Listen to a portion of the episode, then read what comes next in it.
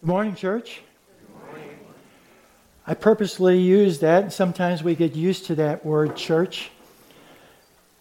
But the reason why I wanted to start out with that is the church has a significant meaning to it, and that means called out ones, not just something special or just uh, something you're supposed to say or something, you know, etiquette wise or fancy. There is a significant meaning that we are called out ones. And uh, Kathy read what I felt the Lord gave me uh, uh, for sermon text today, if you will. And that, um, I think, very fitting and apropos in the times in which we live. Um, and as she first read, Arise, shine, for your light has come. That wasn't a suggestion. That's a command. That's a promise. That's something we get to do. And uh, so it's, it's God in that statement there, not only giving us a command, and in the, in the set of scriptures that she read after that, the Spirit of the Lord has anointed me. Guess what? That same Spirit that rested on Jesus, that same Spirit that when Jesus spoke in the temple, and said, these, This day, these words are fulfilled in me. And it said, all, all the eyes of the temple were fastened on him. So there was a lot of eyes on Jesus then, a lot of eyeballs. But the truth of the matter is, that same spirit that was on Jesus to do those very things is in us, dwells in us, lives in us inhabits us, transforms us, changes us, and He will not stop. Guides us, comforts us, encourages us. He is the one through, through the time till the time, this present time, to the time that we are called home or He comes back. He made this investment fully in us because we're that important to Him. Not only are we his possession, he said, Look, I'm giving you this guarantee. That's the best guarantee there is, the Holy Spirit. And so, when he says, I've anointed, I'm anointed to do these things of opening the prison doors, to give sight to the blind, to set the captives free, that same spirit that rested on Jesus and the things that he did to advance the kingdom, to bring the kingdom to reality, to, to make it manifest where the people were in darkness, in death. We're in that same place today. We are commissioned, we are anointed to do the very same thing that Jesus did to, to bring a light in a dark place. And, and Jesus is the one that qualifies us to do that. So, by way of, a, by way of an introduction, um, I, I was gripped by some words that, that Tom had shared in a message uh, a few weeks ago on the, on the topic of joy. And uh, in that message, He, uh, he shared a quote with us by author and Old Testament scholar Walter Brueggemann. I hope I pronounced that right. And this is what that quote was The prophetic tasks of the church are to tell the truth in a society that lives in illusion, grieve in a society that practices denial, and express hope in a society that lives in despair. When Tom shared that quote, my heart was stirred. And those words from that quote would not leave me alone. And so that and the things that happened after that are, are what are um, what I'm going to share with you in the message today. And the fact that the word the words prophetic tasks, plural, that we've been privileged to, to do, and, and what he expressed in that, that quote. So let's just take a moment here before I go any further to pray. Lord, I thank you for your words. I thank you that your words are living, they are active, they purpose, and they prosper in the very thing that you send them to do. And, and these are your words, Lord, so I'm asking that you would anoint our hearts, anoint our ears, change us from the inside out. Give us your eyes to see, and that as we go forward, we have your perspective, we have your heart, we hear your heart, we hear your voice, and that we will be and disclose what's on your heart wherever we go, what we set our hand to do. Thank you, Lord, that you're faithful to do that and that you have made it possible through your suffering, death, and resurrection, and through the sending of your Holy Spirit when you ascended on high. In Jesus' name, amen.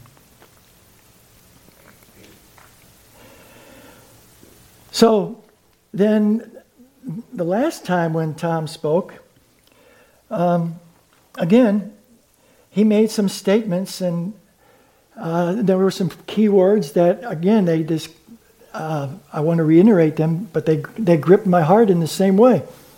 So, one of the one of the quotes that he had shared, he said that a friend of his told him that we are carriers and that we are couriers.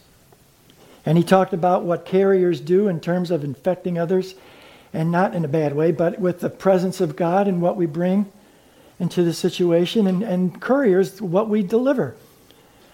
And I would like to add just one more word alongside of that quote, if you will, alongside of that statement, and that is we are partakers. Where have I heard that word before, partakers? Hmm. Well, well, well. Yes, partakers of his divine nature. We get to participate in. And it says in that participation, what makes it possible is that he's given us exceeding great and precious promises.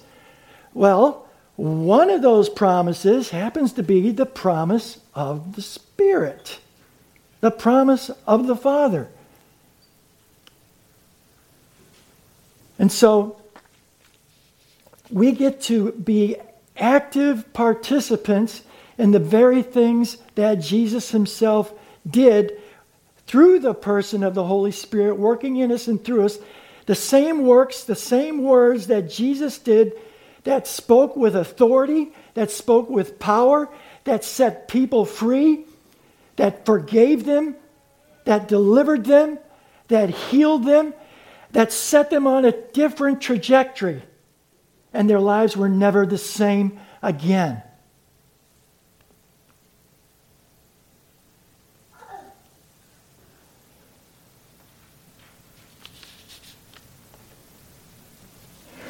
Then, as uh, then just a couple other sentences that in the in the message that Tom brought, which were really good. He talked about imagining what being in the temple back then and what that looked like and how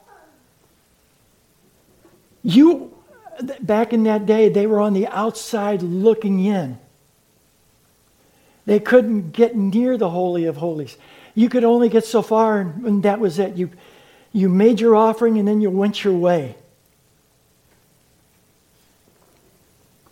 And that was it. And then he went on from there and he, he said,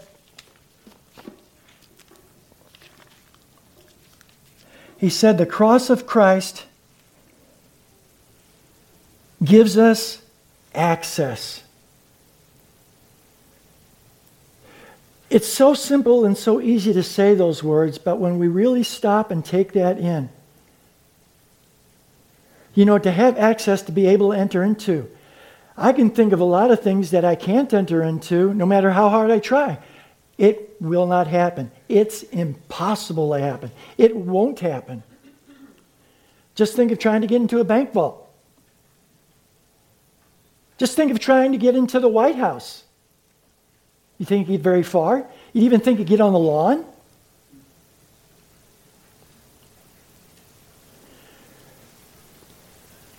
Uh, and, and even the priest, once a year only to get into the very presence, into the Holy of Holies. And then, even then, uh, you know, I'm kind of wondering what he's thinking as I go in there because I've got this rope tied on my leg and I got bells on the end of my garment. Does that sound like confidence? Does that sound like boldness? Does that sound like, hey, God, how you doing? I, I, I think uh, just those kinds of thoughts. He is an awesome God. And he is worthy. But there, is, there was that seriousness of it and, and, and, the, and the, uh, the idea that I have to come in there the right way. And if I am, do not go in there with the right heart or in the right way with the right provision, they're going to pull me out. I'd rather walk out than be pulled out.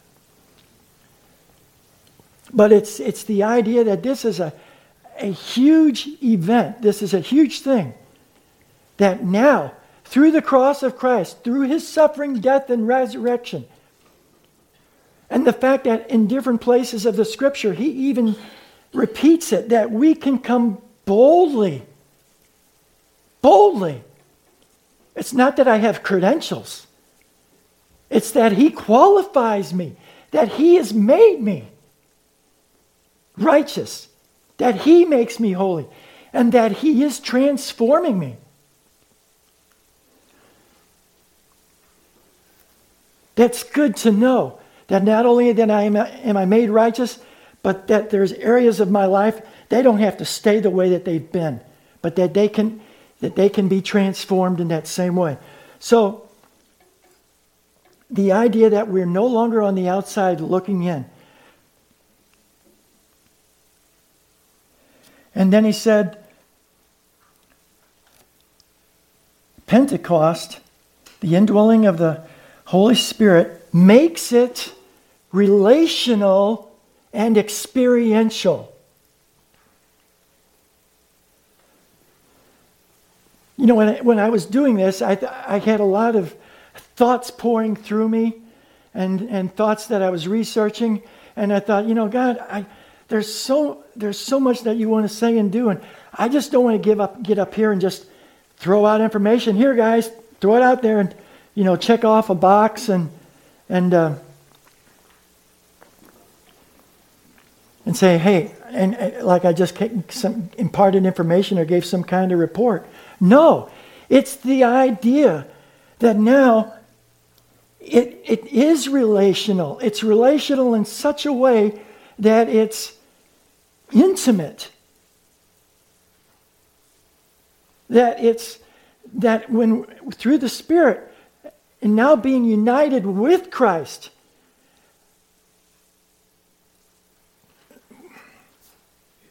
that's, that's pretty intimate.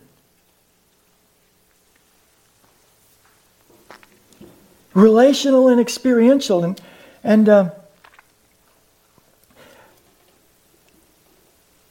This living and active book that we, re- that we hear scriptures from, that we, that we when our, in our quiet times when we read,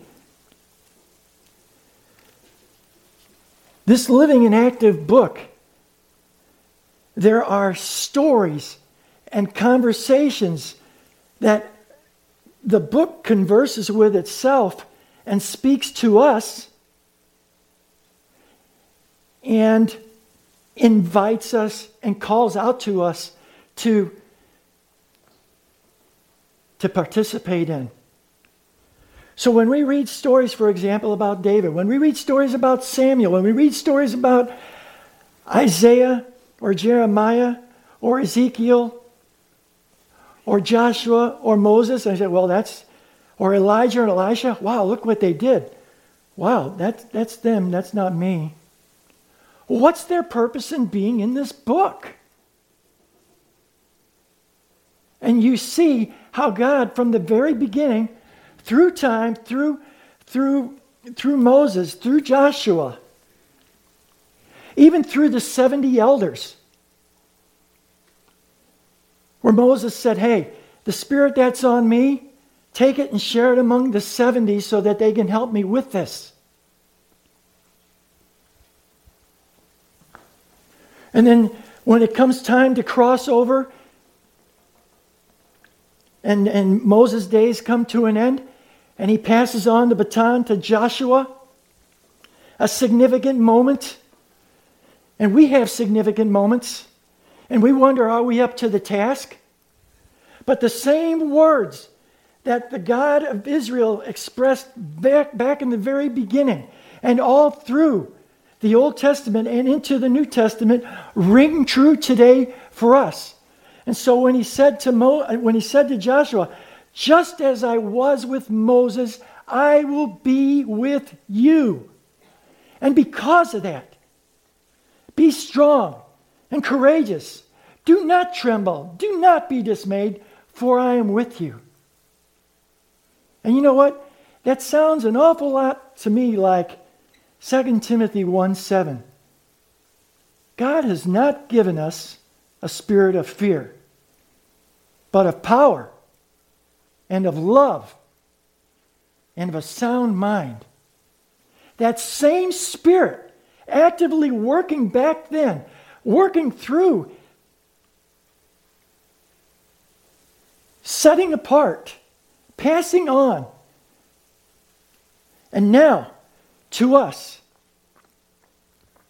Jesus ascending, telling his disciples to wait for me, wait for the promise. That same Spirit and so we get this close, intimate relationship. And uh, on the day when it finally happened, when they received the, the Holy Spirit, and Peter stood up and said, This is that which was spoken of by the prophet Joel. And he, he said, I will pour out my spirit upon a few flesh. What was it? All? Well, how many is all? It is, isn't it? I think that's pretty, uh, pretty amazing. And so in, when he says pours out, he is not dripping out. He's, it, the word pour means to gush. It's being poured out. And and Peter, you know, he stands up and he he elaborates. First, you know, there's the gift of tongues that is given there, and and the people there, they all recognize in their own language what is being said about the works of and wonders of God. But I believe what, what is also going on there and what is unfolding is what I would call the prophethood of believers. Yes, we're priesthood.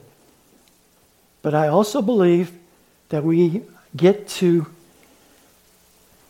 walk in the role of prophets. It doesn't mean that you have to have the office, but you are still able to be equipped. And so I talked about relationally and experientially, and, and talked about, you know, in the Old Testament, there are examples of. Uh, of prophets being invited into the council of God. And uh, we heard one not too long ago where, where the prophet was, uh, was invited into God's council talking about Ahab and, uh, and uh, Jehoshaphat, uh, Hezekiah. And, you know, who's going to entice King Ahab to, to go into battle? And then, uh, you know, in this council, you know, there was a lying spirit that came forward and said, okay, I can go and I'll, I'll do this and I'll, I'll speak through the prophets and this is what will happen. And so that, and, and the prophet was a part of that. And that was C O U N C I L. but in this relational and experiential, I want to I want to expound for a little bit here. The other word, counsel, C O U N S E L. And as I thought about that, Samuel came to my mind. And Samuel, Samuel was dedicated at an early age. I mean, even when he was a babe. And then when he, he was in the temple, and uh, and uh, you know he didn't know any better, and, and you know he he was in there one night and he heard the voice of the Lord calling out to him, and he thought it was Eli, and uh,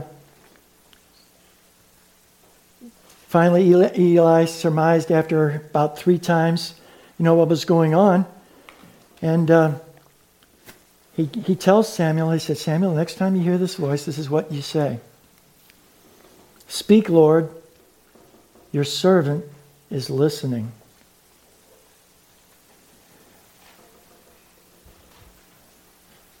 And then, right after that, I could, I was surprised, if you will, honestly, reading the conversation that ensued. God tells Samuel about Eli and his sons. So what is what is God doing here? I, you know, God could say as much as He wants to, or as little as He wants to, but God, I believe He He's bearing His heart to Samuel.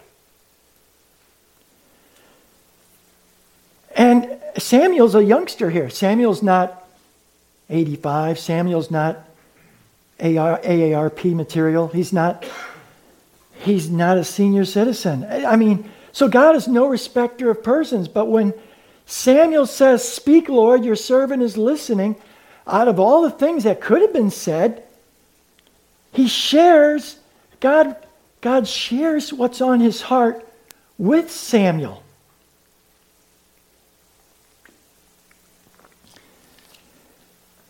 And, uh, you know, it's like Wow. And then he gets pressured by Eli Tell me what the Lord said, or else.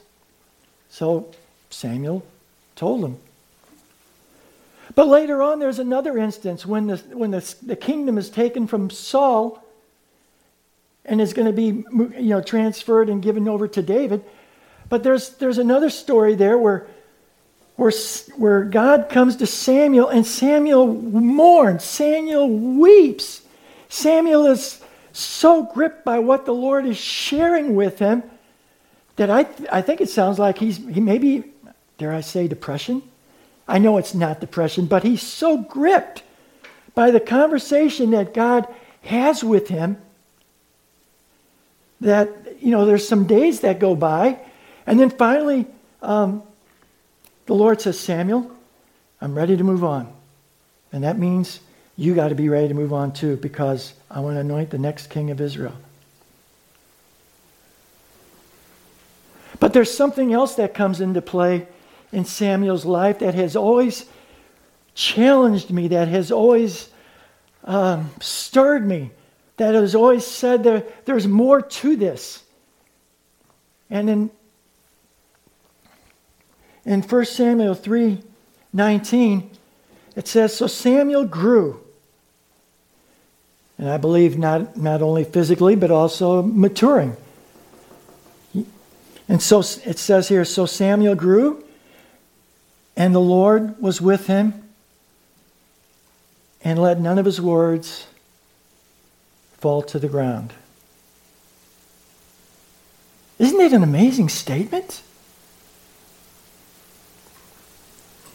To be able to speak whatever that word is,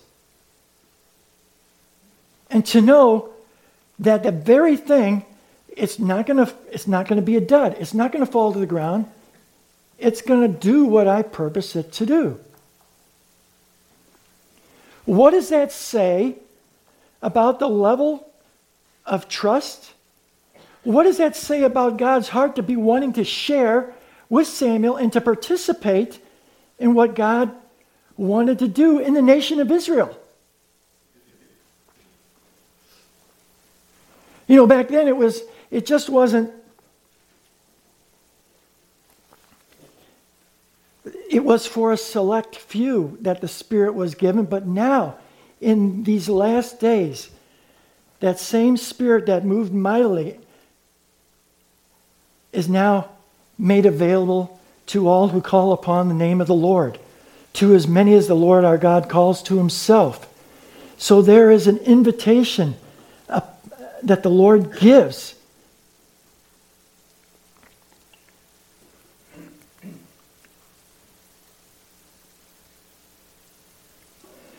To speak as a to speak as a prophet, to, to prophesy, it's not just about telling events of the future. That was a part of it, but that wasn't the, the total thing. The word prophecy means to speak forth of the mind and counsel of God. C O U N S E L.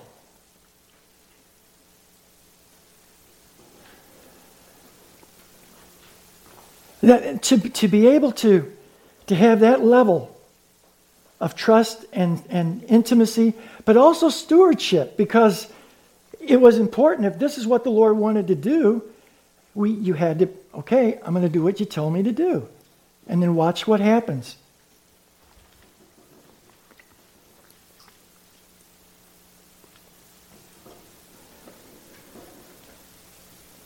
In Daniel 11, a verse that every once in a while gets brought up, in Daniel 11, verse 32, the last part of that verse, it says, The people that know their God. And that's, that's why I bring up the counsel that I have and, and the, and we have this, we have opportunity to have this in our prayer time, in our quiet time. God, what about this situation? What's in your heart? But what a, what a great way to pray if, if in our prayers, and, and I'm not saying there's a right way or a wrong way, but what would happen if we started our prayers with, Speak, Lord, your servant is listening? I think that would be a different variation. I think we might even be surprised with what happens. But I'm putting my hand up for that because I will say, I will say this. I'm going to go on record. I've said this before once, I'm going to say it again. When I pray, and I'm not saying this to boast, I start with the, Father, I come to you through Jesus, the way, the truth, and the life. And then I stop. I just stop because those are three big things right there. And what just happened? And now, I'm telling you what I'm going to do is I'm going to incorporate. I, I, by the way, I pause there. I stop, but now I'm going to incorporate. Speak, Lord. Your servant is listening. I don't want to get caught up in the rut where I said rut. Okay. Sometimes I come in, I pray, and I bring my need, and here's my shopping cart. Well, did we ever stop to think in some way that God has a shopping cart, but it's not his cart, it's his heart?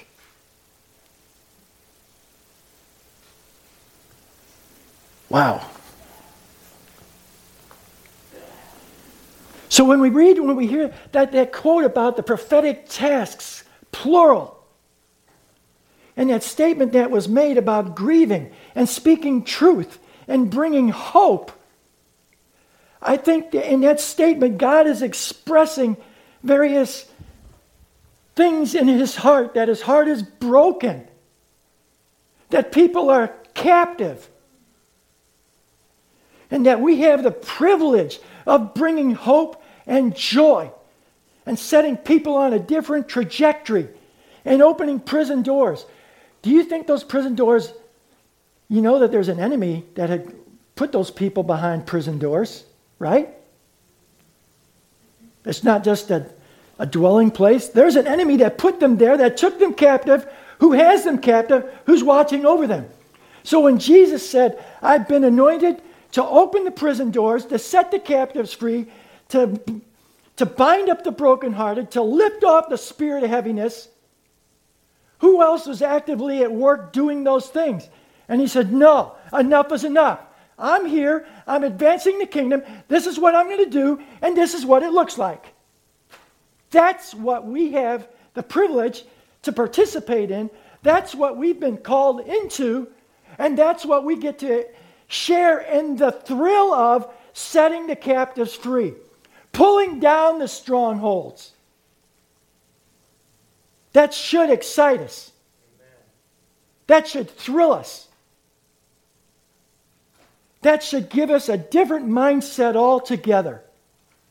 I'm sorry I'm yelling, but I think it's good. It's not just emotion. That's living, active, life changing truth being made manifest. And I am stirred in my heart to encourage you in the same way that I have been encouraged and stirred in my heart to, to go forth because the Spirit of the Lord has anointed you and He says you'll prophesy. He said, It shall come to pass. How many of you know that when Jesus said it shall come to pass, that kind of sounds a lot to me like let there be? Did he ever do a let there be and it not happen?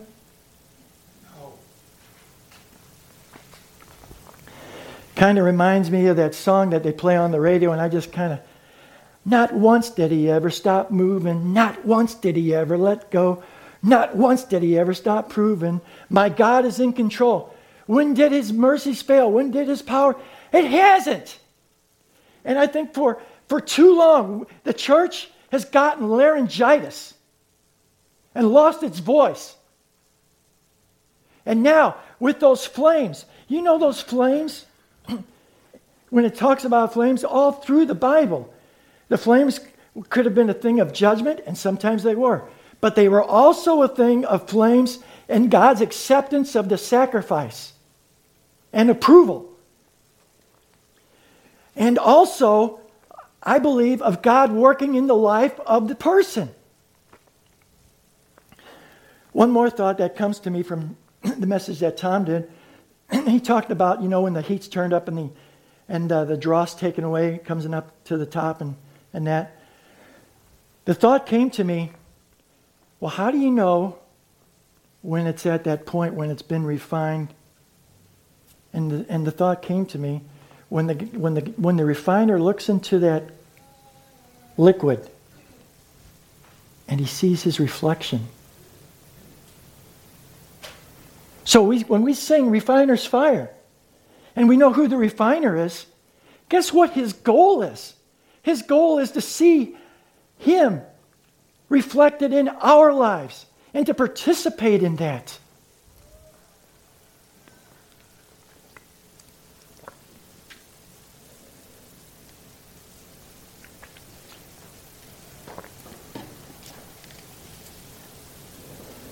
So this morning, I'm going to, there is more. There is more to this. But I'm going to stop here. Nobody fall out of their seat. I'm not going to, I'm going to stop here. We're going to pray, and then we're going to have communion. And I feel that what the Lord poured into me, I poured out to you.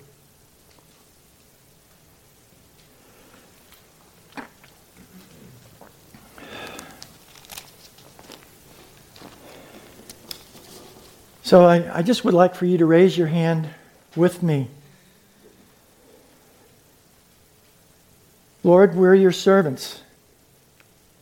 You've anointed us, you've poured out your Spirit upon us. And if there are any here who want, want to know you more, who want to know you, Holy Spirit, Lord, I'm going to avail myself to those people if they will come and seek me to answer their questions or any of the other elders. But Lord, we are your servants here. And we offer ourselves to you in that same promise, in that same way. The people that know their God shall do mighty exploits, but it's in the knowing of you. And, and Lord, you share your heart. You know what we have need of, and you know what's on your heart. And we're not on the outside looking in, we're on the inside with you through what you did on the cross. And Holy Spirit, I invite you to stir in our hearts, stir in our hearts, blow through our hearts, consume us from the inside out. We talk about fire, and you yourself speak of yourself as a consuming fire. Consume those things that would hold us back. And I pray for that fire that is the, uh, that is the, the, the, consuming of your love, the, the, how you love us with such an intensity, how you love us and care for us. Holy Spirit, do your work in each one of our hearts. Do exceedingly abundantly above all that we can ask, think, or imagine. Father, I pray for breakthroughs I pray for I pray going forward for significant changes to take place in, in, our, in our neighborhood, in our community, in our sphere of influence. You've given to each one of us, Lord, mountains, so to speak. You've given us spheres of influence where we can speak into people's lives, where we can speak into and pray over and pray against uh, principalities and spiritual wickedness in high places. Father, enlarge our vision, open the eyes of our understanding, and help us to look through your eyes and by your Spirit that we may indeed be willing, full, intentional partners, partakers, participants with you for the advancing of your kingdom. In Jesus' name, amen.